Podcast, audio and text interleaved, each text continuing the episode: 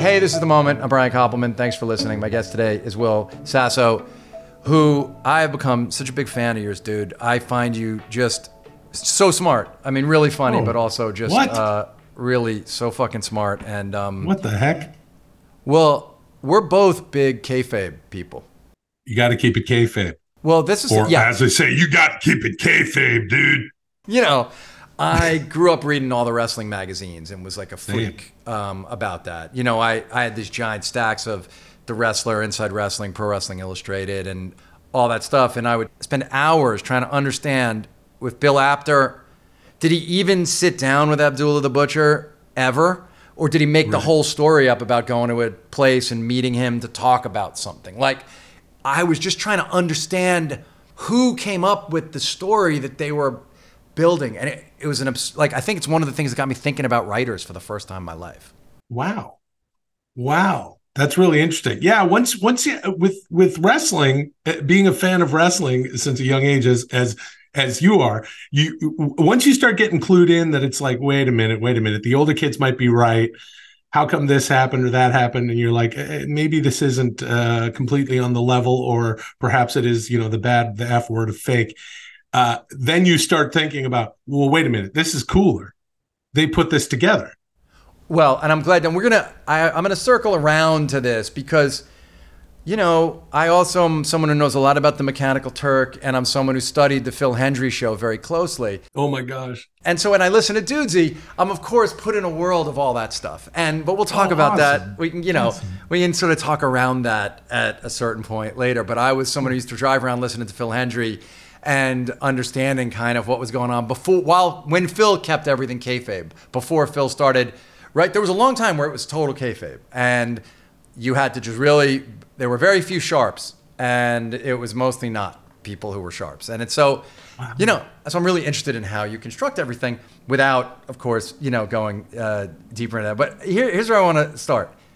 So, for people who don't know, Will's been a successful person ever since Will Smith cast him on Fresh Prince. I know that's not true, and you were never on Fresh Prince, but um, he he's been he's been someone working since really like a very very early spot in his life in in the business somehow, and um, I think has sort of each at various times, as everyone who's had a Hollywood career, when you look back on it, it looks like there's this design and like there's this body of work, but while you're going through it, it looks like the whole thing could fall apart at any moment and it doesn't exist, right? Uh, but he was on Mad TV for years. There's some great things I want to ask you about about how you figured out how to make your mark on Mad TV. He has a podcast called Dudesy, and you're also, dude. How I want to, say I guess this. It feels to me like you have the perfect level of fame and renown. Like it feels to me like you're in a spot where you know your work is appreciated, seen, beloved by a group of people who would like, you know, march for you, but that you're not so well known that you can't walk around a city and feel like you can live your life. And is this kind of the thing, the sweet spot you'd hoped for? Is this, or did you have, is there much more that you're looking for in that stuff? Or is this, do you feel like it's kind of a place you can roll along happy in? at this point i'm i couldn't be happier with that exactly what you're describing where you're you know it's like i'm so fortunate to still be in this business and and feel like okay there's people that hit me up. You know it's interesting. I'll you know you're what i mean here we are during the strike but normally you you know i'm working on all my stuff. We're all working on all our stuff. Things are moving along.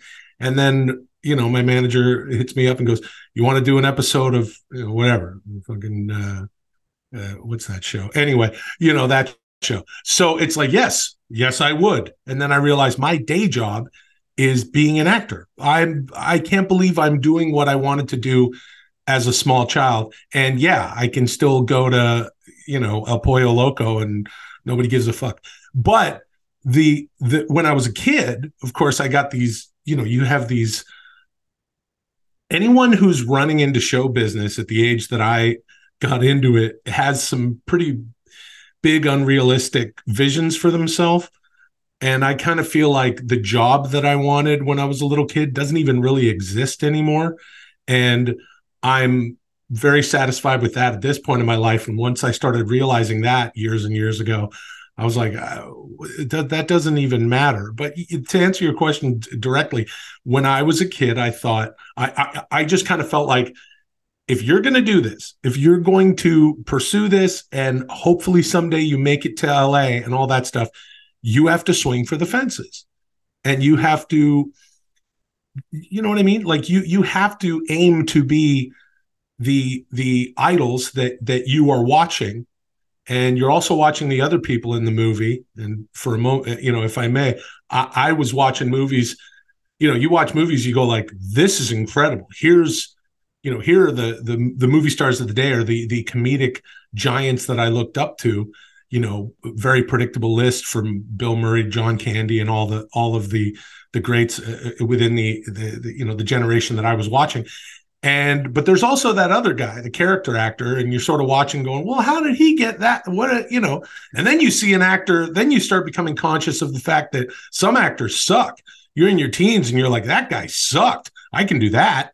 You know, oh, that's I mean? a great. Well, those so, a great moment as uh, is when you kind of realize, yeah, like if you're a musician, you might realize I'll never be Bob Dylan, but I don't have to be. There's thousands of people with platinum records on their wall who aren't Bob Dylan, right? or uh, Gord from the Hip, if I can just help you out to understand who I'm talking oh, about. Oh, That's the cheers. the Canadian Bob Dylan. Um, yeah. But uh, I still don't can't quite understand what I'll never understand what Wheat Kings is really about. I know there's a hockey team and a killer, but I really can't. It's very hard to beyond that. If you're American, it's very hard to understand it. And if you're Canadian, you know that there the the the high school hallways that are lined with the uh, our parents' prime ministers, as Gord Downie, rest in peace, says in the song, you're like, oh, this is the most Canadian thing in the world. I am. It basically that song Wheat Kings just harkens to the prairies and basically the most boring life in the world. Thank goodness there's a killer in the song, or else you'd be like, what's this song about? You're driving around a flat town getting drunk, and uh, there's nothing to even crash into to kill yourself. That's what that song's about. There is nothing better than getting a Canadian going on Gord and the hip. It's as entertaining to me as I, I really. It's about as entertaining as anything could possibly uh, be. We, I look. Gord Downie, for those who don't know, is the lead singer of the Tragically Hip. As you say, he's the Bob Dylan of Canada. They're the Rolling Stones of Canada. He, it's the it's the Bruce Springsteen of the E Street Band of Canada. Any concert you wish it goes three hours, and they're just they have they have a I, look i've tried. I i i'll play this stuff for for american friends. I played it for my wife. She's like listen i get it. I'm just not i just don't need to listen to it. I get it. But you, you know you, you, should start I, yeah, her went, off what i would do if i were you man is i would start her off with max webster. Like because if you start i would start her off with max webster. And then i have i played that. She's like what is this weird shit? At this point she can listen to music and go is this Canadian? Right. And I'm like, I'm like, no, this is Blues Traveler. Because if you, that's you? funny. Because if you go from, if you go first, I think that John Popper, that's John's shirt. But if you go first with, if you lead with Max Webster, and then you're like, and you know, Pye Dubois also co-wrote Tom Sawyer, and then you so you go from that. And then I would maybe go with Rik Emmett, and I would be like, "Let me play you Rik Emmett playing um, the song on just acoustic." Then when you play the hip, it's like, oh, I love this. That's I just would yeah. I would get you know what I mean? You know, I would just try to get there. You know what I you know what I've been playing for her that she really loves is Bruce Cockburn. Well, that's actually I mean that yeah, that's great shit. So is the I mean the hip I I wish I would have really like I do think Wheat Kings is on like all these playlists of mine. It's like one of my favorite songs. And um, I mean I know that's like being a fucking Phish fan and saying you like Farmhouse, like Wheat Kings is so easy. But I do fucking love that song, even though it is confusing what it's about. Because hockey's in there too, isn't it? Isn't there a jersey or something? I think that yeah. there's somehow some hockey idea within that. Well, as you're saying that, I'm I'm thinking literally. There's a hockey. There's mention of hockey or literally a hockey jersey in a quarter of their songs. So that's I'm like, funny. Is it in Wheat Kings? I don't know, maybe not. Uh, but but but uh, what I was going to say uh, before we got off on this, sorry, what I was going to ask you is, yeah, of course, the ambition, like you said, we we want when you set out to do this stuff. You realize at a certain point, not everyone can be Bob Dylan. Or like for me, I realized, oh, I might never be as good as the David Mamet of 1989, but that's okay uh, because there's only one guy writing Speed the Plow and House of Games, and I can just be as good as I can be and probably like accomplish something. So like that's what you're, you know, that same moment, Yeah. right? I, mean, I kind of feel like once you start, once you get into the industry and you realize, and once I moved down to LA and all that stuff, and you realize how dogged it is or was at that point. Now I don't even understand how anyone even gets a gig. A friend of mine gets a gig. I'm like, hey, you get a gig in show. Where you're in show business. This is great. And but in my 20s, my early 20s and stuff, you realize, okay, I'm here. This is happening now, and I'm up against everybody. And you know, I'm in the mirror at night, whether it's an audition or the first day on set, going, You're not going to get me, motherfucker. I'm going to, you know, because like this job is going away. This day is going away. Hopefully, I get something for my demo reel. And whether or not you, you, uh, whether you choose to dilute yourself and go, I'm a big movie star and I'm just walking around town pissing everyone off and being a, a weird, you know, narcissist, or you choose to go, okay, I'm in it. I'm in this this this world, and I'm I'm trying to do my best. The whether whatever you you know you decide how you want to pursue it, but there's a reality, and um, you also realize, you know, not to bring up names, but I'll I'll be a fan of some actors who are great comedic actors who are, let me say, like the generation before me, and I'll be like, well, how come that guy wasn't, you know, Adam Sandler, or how come that guy wasn't Will Ferrell? You know, how come they didn't get to that point? And I'll bring that up in conversation with people, or or people from, you know, from my life who aren't in the business, or people that I grew up with and stuff. And you'll say like, you know, because you're telling them about some project and then it goes away, or hey, I'm really excited about this thing, and then it just goes, you know, it's just it goes to the shitter and you're like what happened to that thing? Oh when you know we're not i was just discussing this with a cousin of mine because we were about to i was up north and uh, hanging out and there's a family thing and um like what about that movie you were going to do up here? And i and i and i'm positively going like oh well this didn't work out in that and we couldn't find this person. And then so you know it got later in the summer and you realize if we shoot it up here it's going to start raining. And so you know but, the, but that was two years ago well, then what happened? Well, we took a whack at it last year and blah, blah, blah. But I'm still super positive about it because, and, and her face was like, this sounds like a bummer, but I also know you're doing what you're doing and you're happy. So I'm just like, you know, in conversations like that, not that one specifically, but you bring up to friends and family and cohorts, you go, well, what about so and so? They go, I don't know who that is. And then you show them on your phone, they go, oh, I know that motherfucker. Yeah. And I go, that guy's the funniest person in the world to me. So at which point you start to look around and you look past yourself and whatever I was thinking when I was 12 years old, and you're in LA and you're going, you're in it and you're like, whoa, I love what this person does. And I love what this person does. I can't believe I'm working with so and so. And I lost a part, but I lost it to Dave Koechner or whatever. All you can do is get in there and try and like it's the kind of thing Carolla would talk about sometimes um, when he's not talking about some wingnut theory, but where Carolla will say something. I mean, I know him a very long time, and Yeah. you know whatever, but um, and, and and have had some of the greatest conversations ever with him, and then some where I just go like, Adam, Adam, Adam, Adam, but um.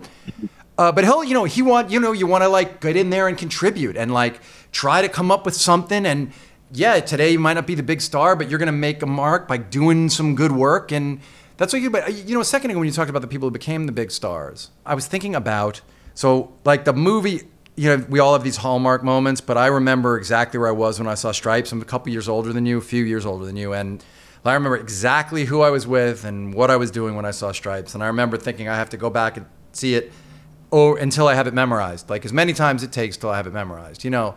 And um, I do have thing up to like um, I once went up to Bill Murray and did the whole speech uh, because I'd heard him give an interview that that he loved when a fan would really let them know he liked his work. And I was at a Knicks game and I went up to him and I did "Chicks Dig Me" like the whole speech, for, beginning to end for him.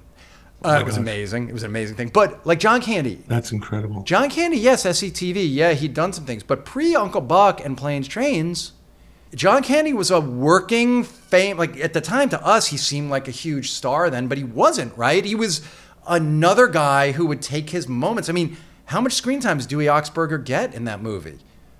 10 minutes, Well, 15 minutes of screen yeah. time?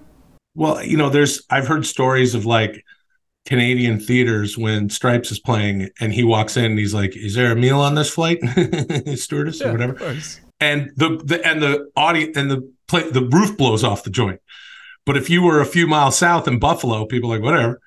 Uh, yeah, you know that's a really great example. And then it's like Splash in '83. Stripes Yeah. was like what '81 or something, and then Splash is '83, and then you know he starts showing, and then it's like, whoa, you're John Candy from Well, from I'm so glad you just said the, said it that way because then when he shows up in JFK, all of us down everybody, when he shows up and says "Daddy-O," it's Yeah. like that moment that happened what ten years before in Canada happened in every movie theater where people were like, "Holy fuck, that's John fucking Candy," and he's stealing Yeah. the movie from Kevin Costner right now.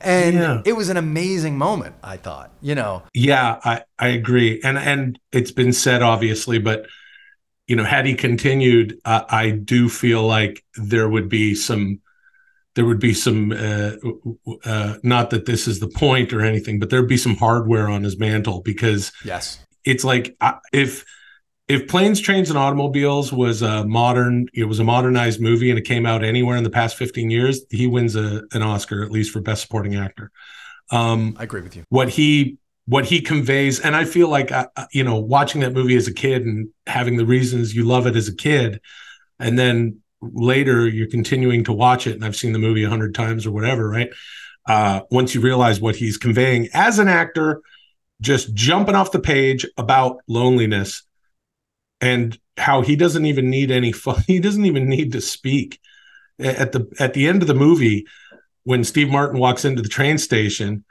it's like, Del, what are you doing here? You told me you were going Oh, home. What are you doing here?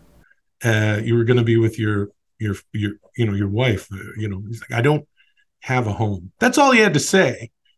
And even before he says that, he's just looking at Steve Martin, just just you know, just so like he's caught.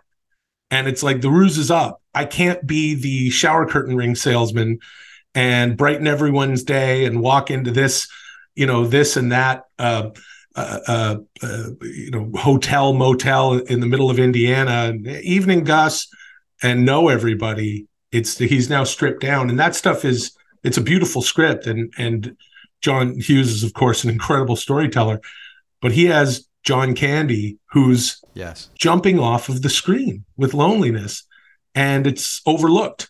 Uh, yeah, it's I don't know. I could talk forever. Yeah, but it's interesting. You don't. It's funny. So you're one of the most gifted impressionists I've ever seen, and uh, I've been like studying impressionists my my whole life. Uh, I was fat. I would watch Carson and you know Fred Travalena. Like anyone who was on was someone I, I would. I was just super super into it and focused on it and fascinated by it.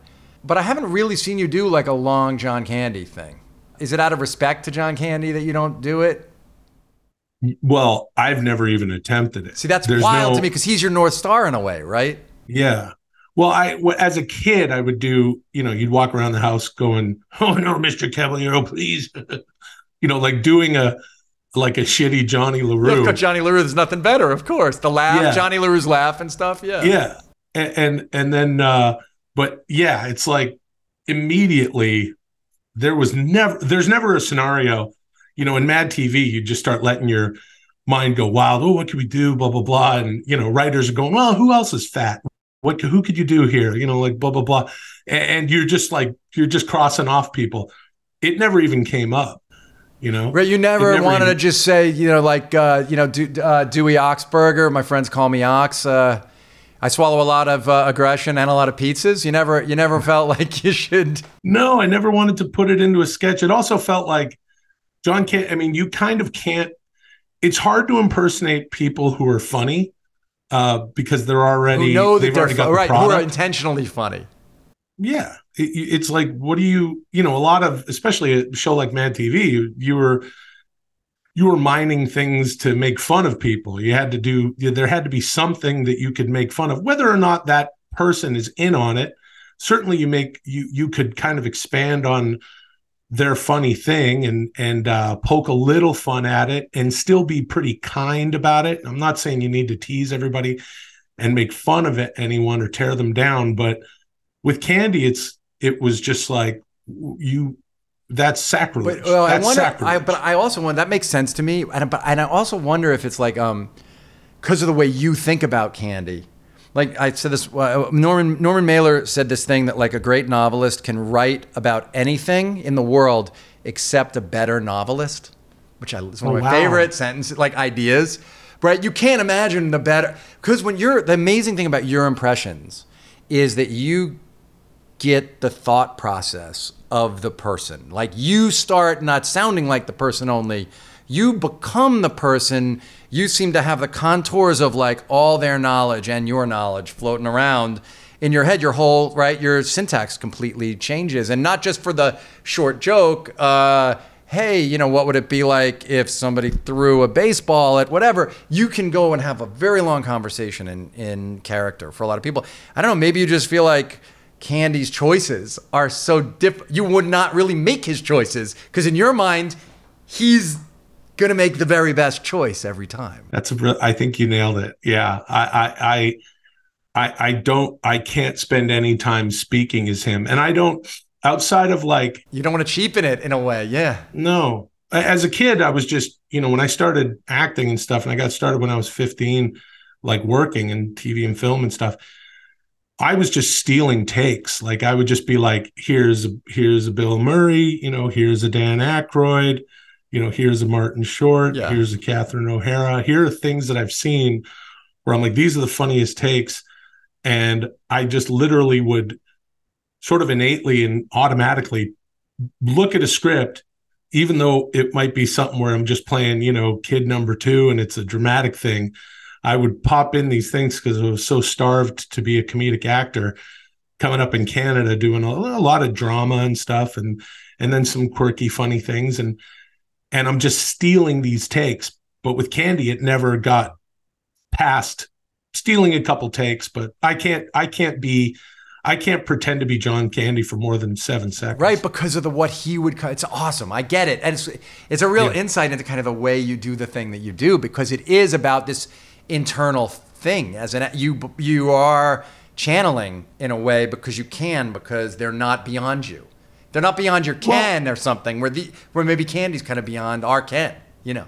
Yes. Yeah. And there are other things where I certainly revere a lot of the people that I've done impressions of, but eh, I don't know. Candy's candy, but there's with other people, it's like some people you know their rap and it's enough to get going. But after that, it's like it's like starting a shitty car. It starts going on its own after a while. And the most fun for me is taking something where a guy does uh, someone who's here's what he says and here's the rap and you do it for long enough that people are like oh that's a good impersonation and then you start talking about whatever you want to talk about and it has nothing to do with the way the person talks or what he says Well, I think Jesse. then- yeah, go ahead. Say it. Say what you're Oh, and say. well the other thing the other thing about that is I, I can i'm just thinking of this one weird example now where it's like i used to impersonate arnold schwarzenegger as a kid just like with my buddies you know what i mean and we used to like be out there playing you know just on the just you know in the town just playing football basketball b- baseball and we would make up little movies that you know arnold schwarzenegger stars in you know stealing home or whatever like billy listen i'm your little league coach but also i'm in love with your mother and also get down. You know it's an action heartwarming and then you're doing all these schwarzenegger things that are silly and uh, yeah yeah yeah look at this. You know, a a friend of mine was telling me I wasn't there, but he was like, "Oh, he opened a Planet Hollywood, and he was in Vancouver, and he's like, you know, hey, Vancouver, you have the best mountain views, yay! You have the best hockey team, I don't know, uh, and now you have the best hamburger." And everyone's like, "Huh?" Oh, And he's goofy, right. and so I start doing goofy things. And that was the kind of fun thing at Mad TV where he's like goofy. Yeah, yeah, yeah. You know, make a sequel first. It makes a lot of money, makes, you know, more money than the original. So first we call this stolen identity two, even though there's no and Yeah. and and then late, but here's the thing. I know. Over the past 15, 20 years, Schwarzenegger is like, eh, fuck it, I don't care. I, I'm done being the governor. I came back and I'm like, I'll do whatever. He's showing up in gyms in a costume. He's playing, he's biking around his backyard with his donkeys, and you can't make fun of him.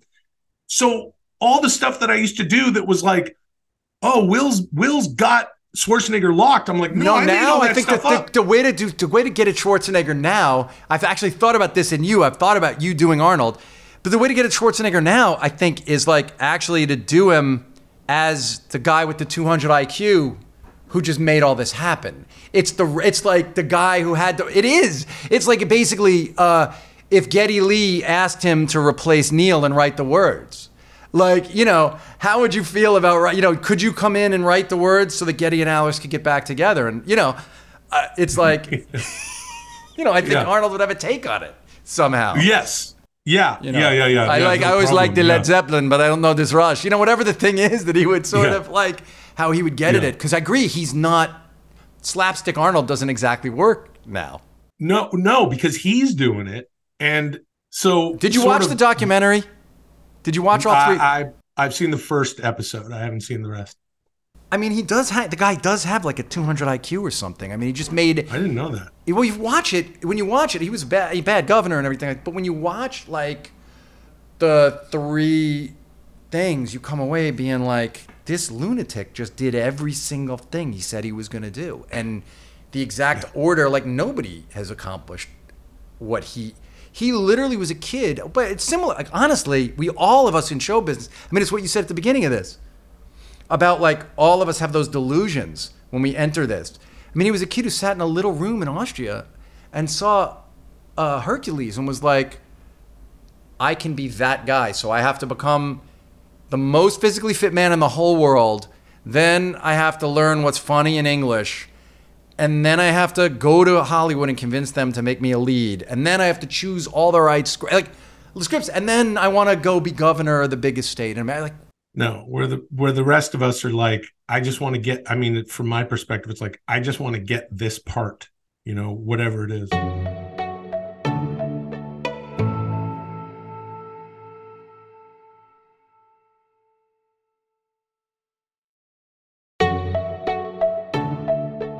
Did you feel? Here's the question. It's just not to ask a sack or anything, but like as a kid, because I'm always interested in people. Very few people can pull this off, where they start as a kid and it works, and then they still have a really productive Hollywood career and a, a career where they're successful. They can take care of their family. They can buy themselves whatever fucking car they want. You know, they're living a real successful life as a show business figure, and they started as a kid, and they're not super fucked up.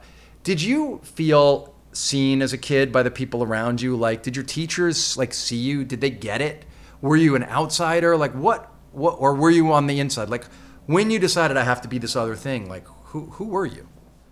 I I you know I grew up in in um in a really nice middle class kind of upbringing. Um, the town I'm from is like 30 minutes outside of Vancouver. My old man, um, my parents are immigrants from Italy, from Napoli. My brother and sister are older than me, uh, and they were born there.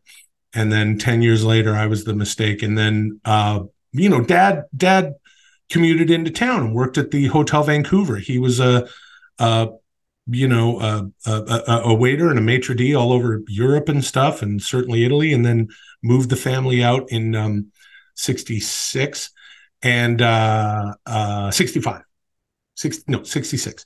And, um, and then, uh, you know, so I grew up in this, you know, mom was a, was a, you know, real pistol and, and a, uh, was a, a typical, you know, little Italian lady who was just, she was the boss. And I grew up with these friends. this is crazy, but like, look, I still know pretty much everybody, all the guys, I love that. all the dudes. right. Yeah, like I saw them. You know, I was just back home like three weeks ago, and you know, was hanging out. I had two different hangouts with a group, different groups of it. Like, oh, I can't come Friday, but I'll see you Sunday. You know, um, and they still all hang out, and it's you know, I can't shake these dudes, and we're always you know chatting with each other on this and that. I mean, it's like it's like we're still 16. So certainly socially, everything was great. I was, you know, I was a funny kid. Uh, my buddies were were, you know, nerdy jocks, jock guys. Some some of us were theater kid jocks, like weird, you know, just kind of all, you know, just these these kids. So I was heard by my friends. My friends That's crucial, we did though. a lot of laughing Crucial, yeah. and yeah and and we you know and i was definitely a class clown i was definitely getting laughs out of my friends doing the weirdest thing like that guy who do anything for a laugh and the thing is like there were some funny dudes but there were literally like five of us who would do anything for a laugh so it was great but no yeah like at home it was a combination of my parents didn't know what to make of any of this stuff because of where they're from and they don't really know they just would allow me to watch TV and warp my brain. Um, Were they? Did they leave And- like Italy behind? Like, were they listening to Italian music at home, or were they listening to Oh, yeah. Italian music at home? The Italian music and Dolly Parton and Willie Nelson and Kenny Rogers, and, which was bizarre. Like, uh, yeah, my mom loved all you know everything from you know all the '80s. You know, like she got into all the she loved all current contemporary music. But on Saturdays and Sundays, she would play the old Italian stuff from the 30s and clean the house. And and uh, um, yeah, so it was a very Italian upbringing. My old man did, you know, they brought over aunts and uncles and cousins Wow. too. So there's a whole community in Canada and Vancouver, outside of Vancouver. And um, you know, they didn't know what to make of it. They never did. Right. You know, like I if I was ever home while Mad TV was on the air, while I was on Mad TV, uh, and I'm visiting, I'm visiting home. Sometimes I would watch a little bit with them, and my mom would laugh, and she understood all the contemporary, all the pop culture, everything. My old man doesn't know who anyone is. Wow. He knows, he knows if I'm doing Bill Clinton, he knows who that is. Sure. Yeah. But I go, Dad, who am I doing? Who's that? He goes, Yeah, yeah, he's the funny guy, you know. Uh, and I'm like, No, no, no. Who is that? Yeah, you know, he got a glasses and uh, you know he's singing a song. it's, Ran- it's Randy Newman. Yeah, yeah, yeah. Randy. I, I didn't know your dad was Bruno Sammartino, but that's an incredible. My dad is- my dad I is did not Bruno realize he was actually Bruno Sammartino. That's He's an amazing actually Bruno thing. Sammartino. He- That's the they- best they- Bruno oh, Sammartino I've ever heard. That is um. Just can you just say uh, I'll tell you, Vince, uh, that Ernie Ladd is a bad guy. Yeah, I'm gonna tell you, Vince, that Ernie Ladd, he's a bad guy, and uh, I'm gonna make something out of him, uh, Madison Square Garden. I'm very happy to go and uh, see all the people come to uh, support me. It's gonna be a good match, but uh, Ernie Ladd, you're gonna get what's coming to you. That's amazing. Uh, that's just that's Yeah, so much like I'm Bruno Sammartino. There's, I mean, above my sorry, but like so uh, in my office, no, like so in my office, you know, literally this is the office that when we're not on strike, you know, we make billion the show billions out of and all that. Yeah. stuff. No, I'm saying. So I have a picture of Billy Wilder and his writing partner, I.A. Diamond. That's up. A framed picture of them in their suits, and then right under this is this picture of Bruno. oh my God, This I is- love that picture so much, and he looks like a shaved gorilla. Like, yeah, it's the greatest thing ever. I mean, this is literally in my fucking office above my desk. So, Yeah. but I've never heard anyone do a good Bruno Im- Im- Im- impression He's- before. my old man is like this stoic old guy who would like you know uh he he he was very it's just he was bruno he was the guy you know obviously he had like big wooden hands and would like open any i've seen him like finish like like three inch nails with his with his fist into the fence and Did your siblings? son of a bitch. Did your siblings have accents too, or no? Your No, older ones. No, they yeah, they were they were uh my sister was a year and a half and my brother was a few months when they moved. So it was they were they were Canadianized. But they were you know, look, they're older. It was almost like growing up with a second set of, course, parents. of like course, I, I would course. much sooner get in shit for swearing in front of mom and dad than I would for swearing in front of my brother and sister. That's amazing. So certainly they weren't hearing a peep out of me when I was a kid. So there was a, and the teachers, you know, school kind of bored the shit out of me, but I was still like, you know, captain of the football team and blah, blah, blah. And it's like all the this, you know, it's like I was looked at as like a, a good kid, you know, but I was like, I don't give a fuck about. I'm acting. I don't care. And that was like it. I'm You were acting. That you knew. Would you remember what the thing was where you were like, "I gotta go do this"? Was it one performance? Was it going to the movies? Like, what was the moment where you were like, "Fuck it, I got this. Is me. I'm gonna try to audition." And obviously, your parents didn't know what that meant or how to fucking help you, right? yeah. so how did no. you figure it out? There's no internet. How did you figure it out, Will? Well, I I had friends that were dabbling in it, and I I had a, a like look from the time I was very little. I think before I was conscious of it, I was like, that's what I'm going to do. Like I would watch old Saturday Night Live oh, yeah. in reruns because you know the show started the year I was born, so I wasn't catching any of the first five years. At at which point it was, uh, you know, at which point it was airing currently. But I'm watching I'm watching everything in reruns. I'm watching Saturday Night Live in my early teens and stuff. And but even as a kid, as a little kid, I was like, that's what I'm going to do. And then getting a bit older, I started to just, I was just a nerd for acting and actors. And I was like, I wanted to be an actor. And then, you know, I saw planes, trains, and automobiles, and I saw movies before that where I was like, I need to do this. I this is what I'm doing in the schoolyard, but it's on a movie screen. And then I started to take it. I started to take myself kind of seriously and go, I can, I, I can be an actor.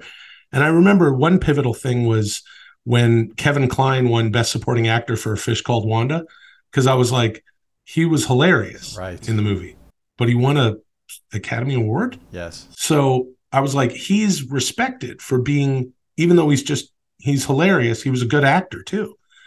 Um, and that kind of that kind of blew my mind. And then while I was in high school, which in Canada, in my part of Canada, was eight to 12, uh, grades eight to 12, I had this teacher, Eileen Joe, who was the drama teacher. Yeah. And Jason Priestley used to go to my high school. So he's off doing 90210. Ah.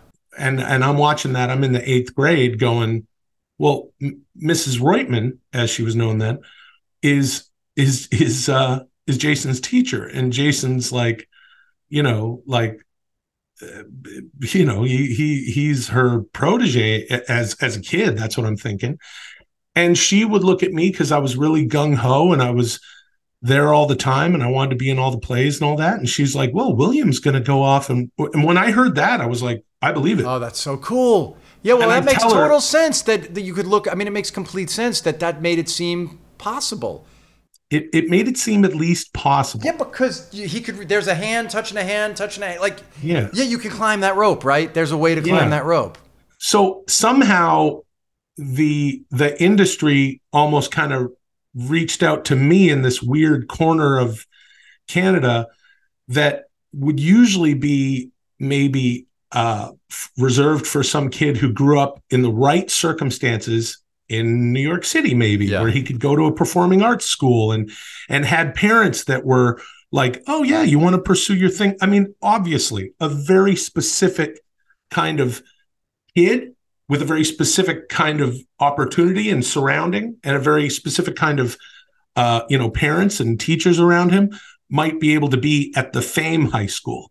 Which, as a little kid, I was watching the Fame High School, going, going, watching Fame, going, these kids have it made. That's what I want to do. Sure. If this place had, if this school had a football team, that would be the best scenario for me. So in a way, the business kind of in Vancouver, there was tons of shit going on. So uh, really, I'm 30 minutes. Was from, Chuck Norris starting to shoot all those shows there then, or not? That was too not yet, or was he? Was he? No, there? they they were. They were shooting 21 Jump Street there. They were shooting a lot of American stuff, mostly movies would kind of come up. Yeah. You'd hear that, oh, they're shooting this this movie here, and then they're gone. Um, and then a lot of Canadian TV. And so, you know, I got my start in Canadian television. And and um, you know, I went to I kind of crashed some auditions and and would read the back of the Georgia Straight for like, here are some open calls. And and then I had a buddy who was represented as a, as an actor and he was like doing like like kid modeling and and and acting and you know he would show up in our in the you know the um my buddy austin would show up like in the catalog in the or whatever catalog yeah. yeah. yeah where he's yeah. like wearing back to school shit and we all thought that was the coolest thing and then he took me to this thing and our i showed up and i kind of I wasn't supposed to be there. I literally crossed some kid's name off the list and then put my name love there it. and love it. Yeah, good. Did some, you know, and probably sucked, but the the woman who owned the agency and started the agency where this casting thing was happening was saw it and saw that I was like, you know, just there. And then I I got represented. And then look, as luck would have it, because you know, as as an actor you're auditioning for things and it's like you know i go in i go that was that was at 95% i'll leave that in the room. That was great. And then you don't hear anything. Sure. and then you uh, and then you go to another audition and you're like you walk in and you're the guy. So you know it's like then you have auditions like that where it's like eh, that was okay. But then it's like no we really want you to do and and i still am bewildered. I have no idea. And having been you know very few times but having been behind the desk it's the same thing where it's like i wanted to cat i wanted this person Well, it's but then an, this person It's an in. amazing thing to be behind the thing because you can see that it actually. It doesn't matter. You might have done a hundred thing. It doesn't matter if the vi- if the thing is this other Yeah. thing. By the way, the Yeah. name you crossed off, I know that was Scott Speedman, and then he ended up like he. You know what I mean? Uh, Yeah. He got so frustrated by that that that's what made him just take off for California. Um, and then Nathan Fillion was behind me. He goes, yeah. How did you get? And I go, All you got to do is cross this Speedman shit. What a stupid name. Don't make up a name like Scott Speedman and walk in here. You're 16 years old. Fuck you.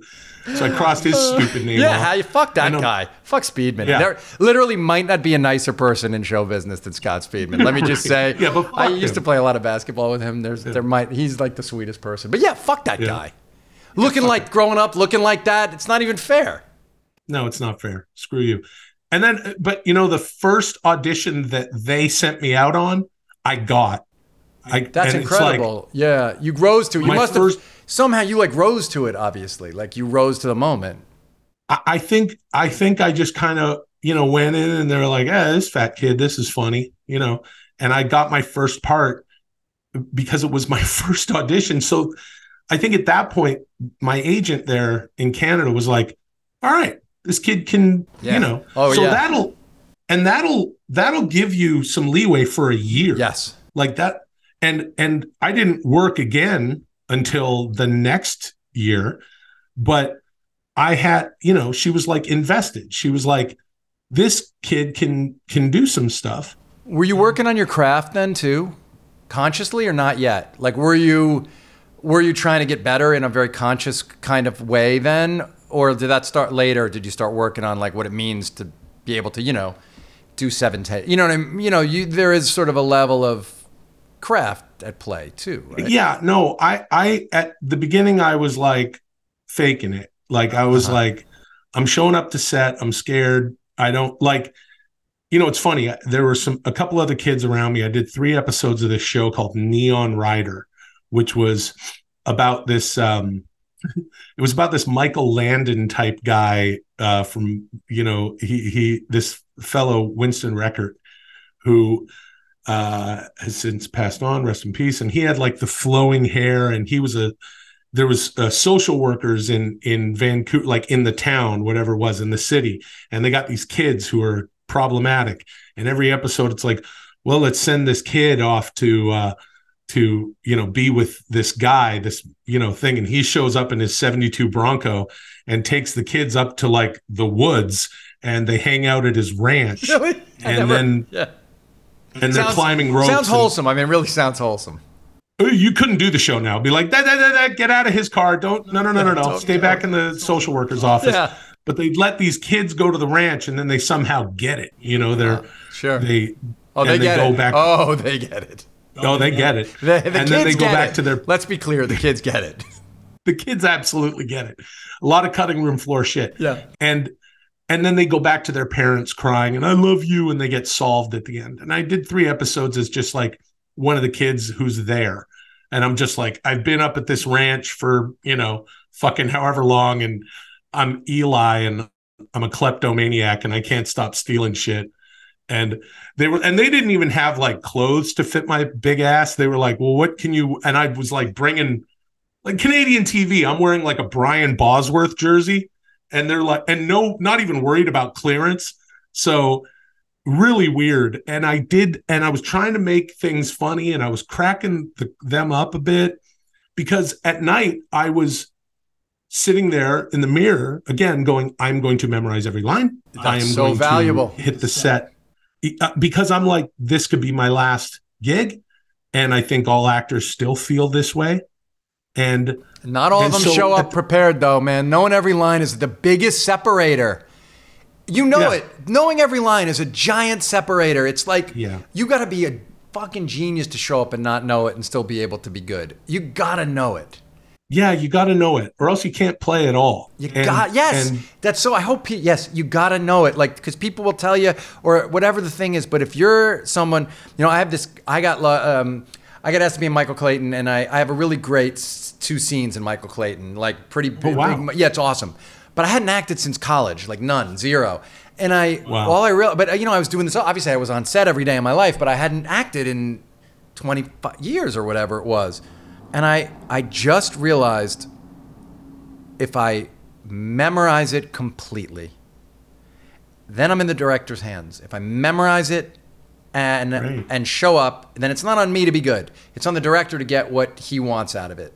And Yeah. uh, I can just show up and be present and pay attention yeah, because but it was like the difference in just having it cold meant I could at least stand there and because you know the moment someone George Clooney fucking looked at me um, across the poker table, I wanted to freeze, but at least I had it down.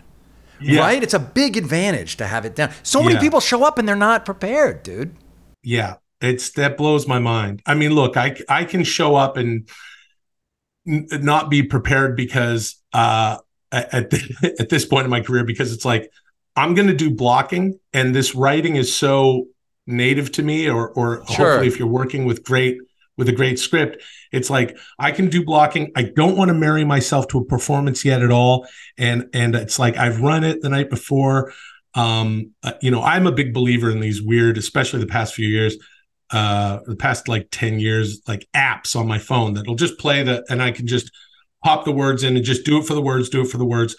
And but even if I'm not the most prepared, when I go away and you set the lights up, I am ready for that first take because especially lately, sometimes you're only getting two takes and we got to move on. Budgets are getting cut and you you don't have the luxury. This isn't some big movie. Thir- well, get to 30, shoot all listen, day. man, 30 years later of working, of course, you can modify what we're talking about. But if, if somebody's listening to this and they're going to show up on the third thing that they've been in and they've gotten a shot, go and be prepared ahead of time. Yeah, 25 years later, you might figure out it's better if between, if I know it kind of, but between blocking and first shot is when I really know for sure I can own it.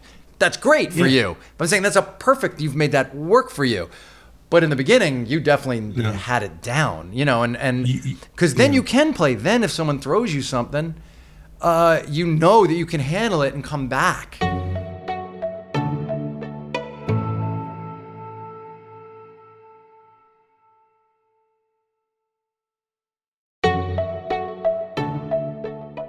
I got to talk about Jesse because the way that I really got to you, like I knew your work from Mad TV, obviously know you are, but when I became really kind of obsessed was like, the Jesse Ventura is not just an impression. To me, that fucking thing is like basically, um, my, my, my writing partner and lifelong best friend, creative partner, Dave Levien, when we were young and he was writing his first novel, and this is uh, uh, applied to every big project I've ever written. He said, like, what happens when you're in the middle of a real thing that has you by the fucking balls, like the, is every single thing you touch in your life ends up getting folded in through that thing. Like you start looking at things through the prism of that. And like when I watch you really do Jesse now, it does feel like you have absorbed, almost like Doozy, like you have absorbed kind of the entire culture that's happening with men right now. And you're kind of spitting it back through this guy who's kind of like considers himself the uber king of the whole thing. Does that make sense to you? Uh, no, not really. I, That's fine. I- because you'll talk about, to me, it seems like I could, okay, I think I could ask you to talk about whether the SEAL guys who've written books are still heroes. Like Jesse, Jesse, do you think those guys are still heroes if they, you know, when they left the teams and they started writing writing books? Yeah, well, a lot of guys uh, can write books, but uh, you know, here's the thing: when you're underwater and you've got to be there for at least four minutes, and you pop up, and your drill sergeant is like, "Get on, get, get, li- listen, you son of a bitch! I want you to drop and give me fifty 50 push-ups, you might head back to the barracks and think about writing a book instead of being a man and serving your country, and that's fine.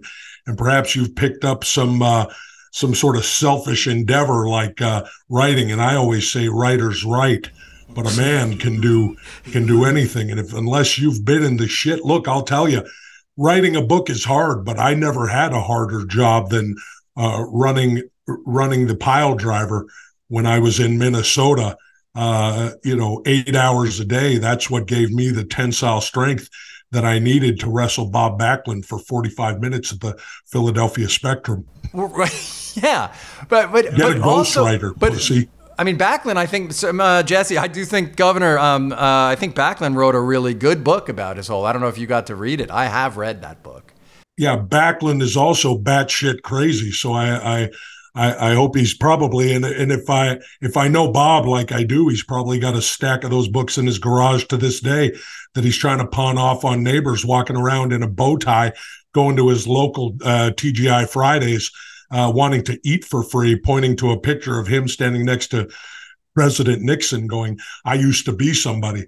So write your book if you think that's your indelible mark. Do you, I mean, you don't think that Backlund could survive down in the Baja? Like if he, like, like if he brought some protein shakes down there and stuff and wanted to do his workouts at the Baja, you don't think he could, he could do well down in the Baja? You know, you know Look, what I mean? Backlund is at this point 75 years old and he's in better shape than you.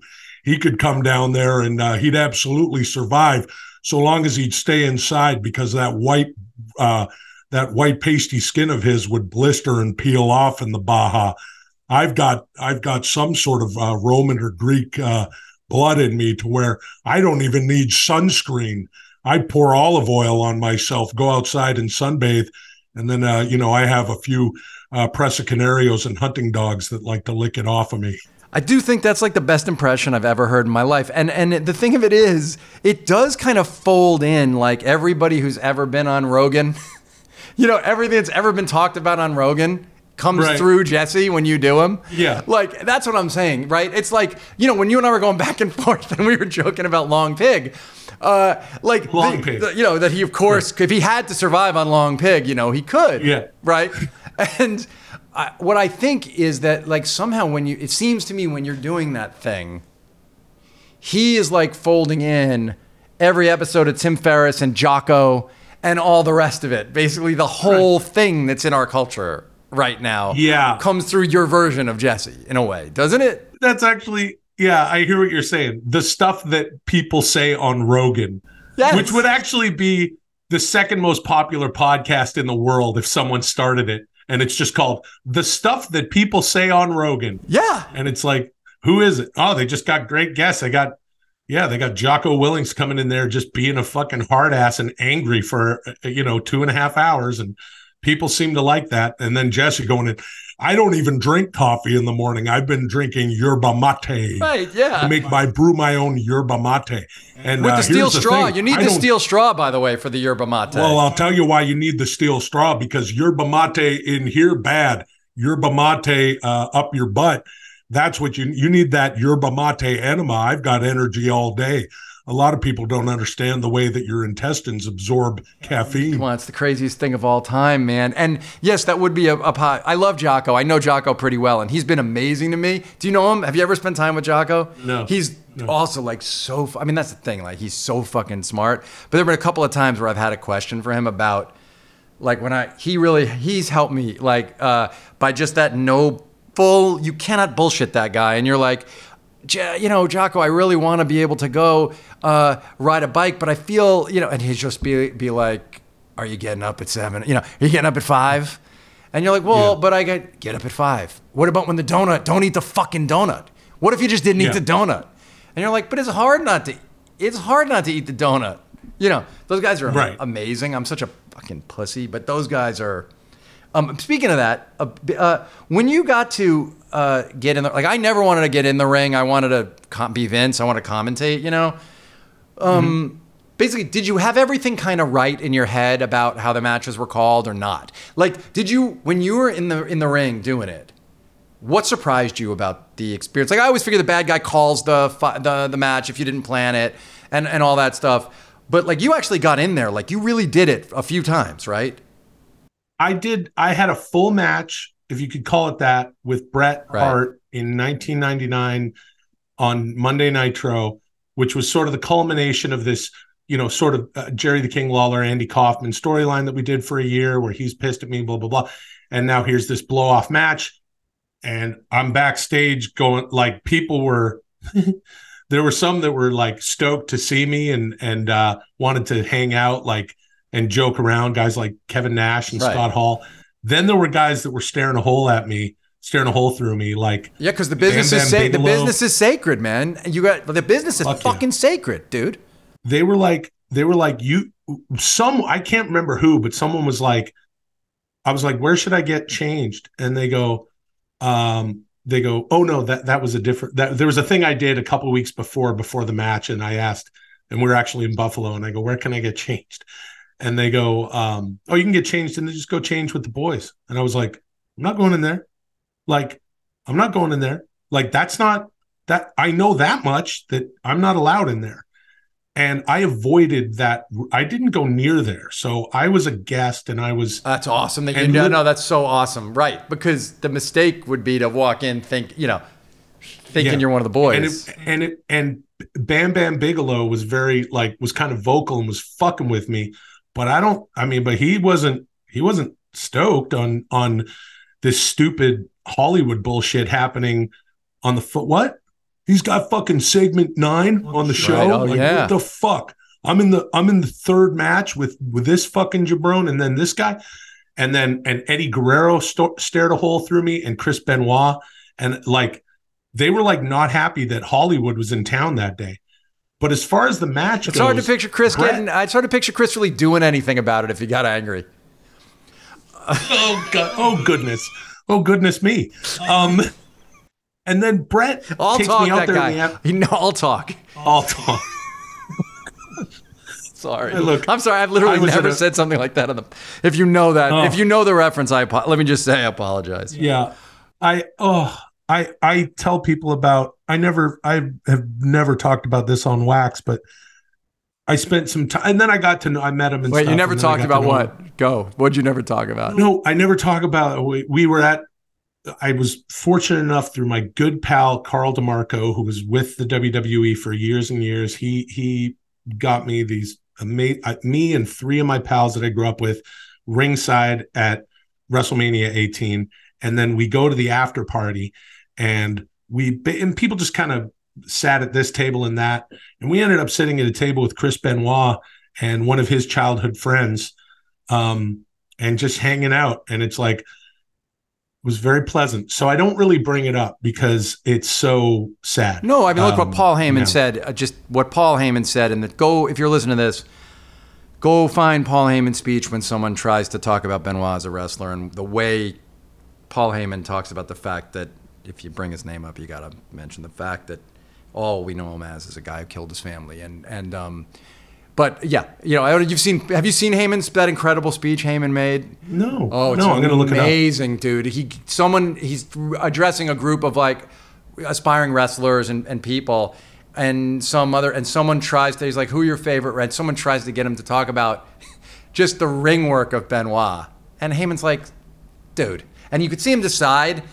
And then he just makes the decision to kind of really like, because there is no better talker on a mic than Paul Heyman. And he just decides to go through the whole like, let me explain something. Why that is, you've now broken kind of the one Yeah. you know, thing. Um, Well, it's like wrestling nerds are so such nerds for the product and and what someone like Benoit yeah, did the in work, the ring. yeah, the work like, in the red. it's like, yeah, he was a great worker, great, you know. Yeah. it's it's you can't really, you know, and I'm I'm sure, No. yeah, I'm I'm sure Pol Pot told some good jokes. It's just like you you know, Right. You don't. You, No, they you never can't- say Pol Pot the comedian. They No, they never give him his they due. They never say, you know. Uh, Yeah. It's always that. So yes, sorry, but so those guys gave you some of them gave you shit, but then other ones were cool. But when you got in the ring, were you worried about planning the match beforehand, or did you know that he would call it and you'd be fine? I was worried about everything, and I go in there in the afternoon, and Bret Hart literally says to me, "He's like, oh, you know, I mean, you've you've watched this your whole life, and you know, you you do physical comedy, you'll be all right." I'm like, I don't think so. You know, what do you mean? And but Bret, I've often said like he he could have a match with a a of you know course. a 300 pound sack of flour, and he did that day. So he the one rule he said was he goes and we were just in the ring and he he just grabbed me, gave me a Russian leg sweep, and you know it's like I yeah I do physical comedy and grew up you know all Playing sports. very Yeah, physical football and all that shit. So it's like yeah, falling on the mat like a like a sack of shit was was easy. That's easy. Um, that was easy. Uh, but what he said was, I am going to do everything. Do not move until I move you. And he's like, You've got no offense. Here's the other thing Brian Hart, who was a Mad TV, was a writer producer at Mad TV, huge wrestling fan, no relation to Bret. Brian was the reason that we did all this.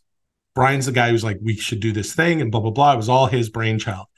And he, he, we, we were flying in and we were thinking about because Bret was very amiable, like, you know, what do you guys want to do? You want to do a cheap shot or, you know, how do you? And for me and Brian, it was like, we hate that Jay Leno has Hulk oh, Hogan in a headlock in yeah. WCW. Yeah, yeah. It's stupid. So we went there to Bret, and Brian says, "Here's what we want to do. You know, you can start. You start the match. Uh, what do you think, Bret? What do you?" And he's like, he was like, "Oh, let's go test of strength." Like Bret's like, Oh, that's thing. funny. And he's like, all right, do this with me, you you sack of shit. And I'm like, oh, okay, like thing playing the audience a little bit. Should I? And he goes like this, he kicks me in the gut, and then just beats the shit out of me leisurely for five minutes. Amazing. And Brian says, Will gets no offense. And and and Bret's like, Yeah, because I'm like, what? Why the fuck? and Brian's like, exactly. And Bret was so happy that I mean, he knew we got it. But We're no, all- but that you're really showing you got it. You're not trying to show him up. You're taking the business seriously. You're doing the thing the way you're supposed to to do it. You're protecting his ability to keep bringing money into the arenas by not like all that stuff makes total sense. Has it changed? Did it change the way you can you still duck in occasionally and watch a wrestling like watch a night of Raw if you feel like it and still like dig it? Yeah. Yeah. I was, yeah. I, I watched uh, the first half of Raw uh, the other night and watched and was like, that's a good segment. I liked what, I like what Gunther is doing right now. Uh, it's like, there's a lot of shit that I dig, but it's like, yeah, I can still, it, it, it's like, I feel like wrestling fans, we're, we're, we want it to be good. We, we always want it to be good. We do. I mean, I want it to be more kayfabes. I, I talk to. I occasionally get to talk to, Paul, you know, Hunter, and uh, yeah, I, I would love. I would love it to somehow return to a little bit of a greasy, sort of, um, a little more kayfabe, which yeah, a little more of what you know the Carney thing because its roots are that, and and it's it's the fact that you could had to unpeel the onion yourself. I think made it made lifelong fans. I think when we both got into it, you became a life. You know, we dip out. Everyone dips out. I could go five years and be not and be out. Right. But we, it is still a part of our lives, uh, and the, because I think part of it is that we had to do that work of peeling that onion ourselves. Well, yeah. And now, look, I'll give you a weird example from just the other day. And Paul Heyman was, did you see this clip of him talking about Bobby Heenan? Yeah, and he sent Jimmy it to Hart? Paul. Sent it. To, I haven't watched it yet, but Heyman sent it to me, but I haven't watched it yet. Yeah, That's amazing. yeah. Look, here's here's what I'll say as a wrestling fan, and then I'll give you what I think is happening. Paul Heyman says, it's like, are you the greatest manager of all time? Are you the GOAT? And he goes, Yes, of course. And then and then he goes, Bobby Heenan, and he talks a bunch of shit about Bobby Heenan, who is the greatest manager of all time. And and and it's like Paul Heyman is uh, he, first of all, he has the advantage of being Paul Heyman, and it is always Paul Heyman, and you never know whether he's quote unquote working you or not. And I'm like, of course he's burying Heenan. That is the greatest respect to Heenan. The highest respect. The Uh, highest. No, that listen, got- that move that he made. I do think the Cody Rhodes promo is the greatest promo I've ever seen in my entire life because Really? they played it. Him and Cody. Did you watch that whole 17 Yeah. minutes? Oh yeah. For me, Yeah. when he turned it, well, Dusty's my, you know, Bruno, Ernie, and Dusty are my three. Those are the three Okay. guys. I, Dusty matters a lot to me, and uh, yeah, the way that Paul worked that moment where there was enough shoot elements in it, I think was just staggering. Like so much respect for Dusty to Yeah. use Dusty to crush Cody, right? Wasn't it Yeah. amazing? Absolutely. And I feel like as as wrestling fans have been s- slowly and then more recently not so slowly let, been let in on the fact that this is a performance uh, a very real and physical performance with real people who sometimes have heat with each other for real who are sometimes not into each other and it's a workplace like anything else and it's a competition like anything else and once you're let in on that and you see something like the Cody promo, it's like, wait, wait, wait. I, I still get, I, I still don't know what's real or what's not in, in in that respect. When you see something like that, and when I see Brock Lesnar walk out, I'm still like, he could go off at any moment and break someone's arm. Well, it's He's- the greatest thing ever that he's actually also the baddest motherfucker in the whole world. Yes. That is just a fluky. It's only like Ken Patera was a real champion, but he could never speak. He was never good enough to become weirdly right. He was better at. Ken Patera was much better as an Olympian than he was Yeah. in the thing. But Brock Right. is, was at times like literally the toughest, worst motherfucker in the world. And so Yeah. getting him to be that. Okay, last thing, because this leads us into, because your time here, this leads us into the following thing. It's like, how much do you want people watching and listening to Dudesy with all this stuff in mind? You know, like uh, wondering about the levels of reality at play. Well, look, you know the thing about the you know look the thing about his pod, is Will's podcast. That is, uh, Will, Yeah. uh, the podcast that is, um, uh, an AI is listening to everything and saying everything, and you know, Yeah, it's it's myself and my good pal Chad Kultgen, who's a who's a a, a, a writer uh, of, and producer of many years, and we we've worked together on stuff, and we've been pals. there's lots of Reddit, years. but there's like lots of Reddit stuff and everywhere else. Like there's lots of the kayfabe questions about it. And are Yeah. just you like you know is Dudesy real is a big sort of thing that someone like me who's a Phil Hendrie mechanical Turk and kayfabe Yeah. person is super into. Do you and Yeah. you know you did once pull off a years long kayfabe thing in your life where you like literally I've- and I so how do are you do you like that it is a conversation among I love it.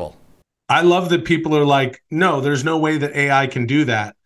And I'm like, okay, well, whatever. Welcome to it. I mean, look, it's Chad and I in a room doing our thing. So I would love for people to to come in and experience what we're experiencing. And and also when we first started with this thing, Chad's like, look, you know, they approached Chad first and uh, you know, the people who have this proprietary AI.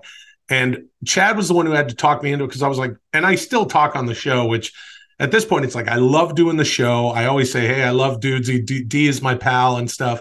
But Chad had to talk me into it to go like, look, AI is the way of the future. And if we just let this fucking thing break us down a bit, it's going to come up with, it's going to be, will, it's going to be like a sketch show almost. We're going to be able to do segments. And the thing that really made me like it, and now I, I like it I like it so much that it's like that I'm like, okay, uh, these are things that I wouldn't have come up come up with. Like when it says do, you know, do Adam Sand Adam Sand Adam Sa- like it shits things out that are so fucked up. Like Adam Sandler has visited over 400 uh, Applebee's locations with with aim to you know visit all 1500 in in the USA. He's also made meticulous notes of all his visits. Will please read these notes, and it's it's like, hey, buddy, I love chicken tenders, pal. Oh boy, Applebee's. Let me tell you something. One of the finest appointed bathrooms I've ever been in. The Boise, Idaho Applebee's.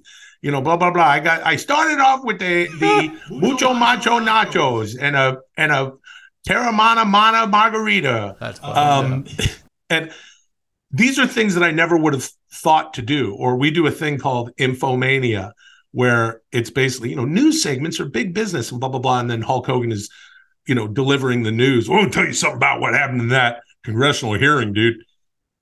That is, you know, that jump off point of having AI, you know, program a little bit of it is is is enough to have people go, I don't buy it. And then there's the shit that I'm literally not allowed to talk about because of the whatever we t- we we we signed an NDA with regard to the gutty works of how the AI works. Um, Yeah, no, I just want to say, I- as I- a as a work, it is a thing of genius, and and and if it's a shoot, it's also a work of genius. So I love it. I love it. I kind of just love it because it hits. Like you should know, like my, I think, basically before the Andy Kaufman movie was made, and I know you probably have, said- like I'm sure you were someone. I I had the special, and I watched the special hundred times. As a, I I had Oh, wow. the special. So I really did. I had to. I watched it like a hundred times. The special. So like I like every part of what you're doing with the thing, and uh, you know because I think it's in an incredible tradition. And so whichever thing it is, it's fucking amazing, right? You know. I really appreciate that, Brian. And I and I also, you know, it's like at, at this point, you know, the, the cool thing is is the stuff that Chad and I get to do that I tell him we can do without dudesy. And I always say, eh, look, this podcast and every podcast is just two dudes shitting around. Doesn't even mean it doesn't even matter if it's three women. It's always two dudes shitting around. And that's what podcasts are. Case in point, what we're doing right now. And and as we move forward, you know, there's I, I'm stoked that people are like it's real, it's fake, like whatever. I know what I know, and I can tell people what I know about what we're doing and what I know to be fact. And but the thing to also remember at the end of the day is this is something that you know the exponential growth of AI, blah blah blah. You can go and Yeah, of course. You know, oh, AIs are. Wired if you um, yeah, of course. I mean, uh, the it's capabilities. terrifying. The capability is um, incredible, incredible, and But what but what I'm but what I'm learning about and horrific if you're a screenwriter. Horrific, but incredible. Yes. horrific horrific but uh the the thing that i'm learning about you know the entire experience with regard to programming what dudesy will do i- i- you know in in it, it because i believe again it's two dudes shitting around is that this is coming from it's like i say to chad and what i say on the show we're dudesy if we show dudesy what we want it to be, it will reflect it back to us. And I think that that's where people go, this is clearly just a ruse and whatever. You you can you can believe whatever you want. I, I feel like, and the thing that Chad is always screaming at the fences about is how the fuck do you? It's like look at all these advancements.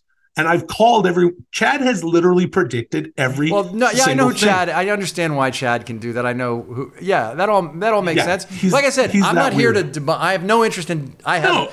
zero interest in debunking dudesy. I, like I said, I'm a guy who drove around listening to Phil Hendrie for years and watching the thing. I'm like I'm down, fully in. And I, but I think as someone who's has the interests you have, the fact that you found a way to do something that is it's that has deep elements of kayfabe in it, no matter what, is super fucking cool. And you must like that part of the whole thing, right? we so we talked about. I remember t- clearly taught, and I set myself up, but I really clearly I talked about kayfabe the first fucking episode. We had an ep, we had a I got to go back whole segment. Well, because my my main you know my main uh, love uh, as far as what I nerd out on and what I ingest is wrestling, and Chad's is the Bachelor franchise because if you know Chad and I won't get into it, Google him. He is he has a podcast called Game of Roses and he's broken it down like sport and he's like if you do this in episode three, you will uh, be the. What was his first and- book and called? What was Chad's first book called? The Average American Male. Right. Yeah. Um, yeah, he's written a string of books, uh, and he's now written a, a, a book with uh, Lizzie, his partner, uh, called "How to Win the Bachelor." And now he's coaching. He calls them players who are going into the show, and he's even had people plant the book on set, and the producers are finding it.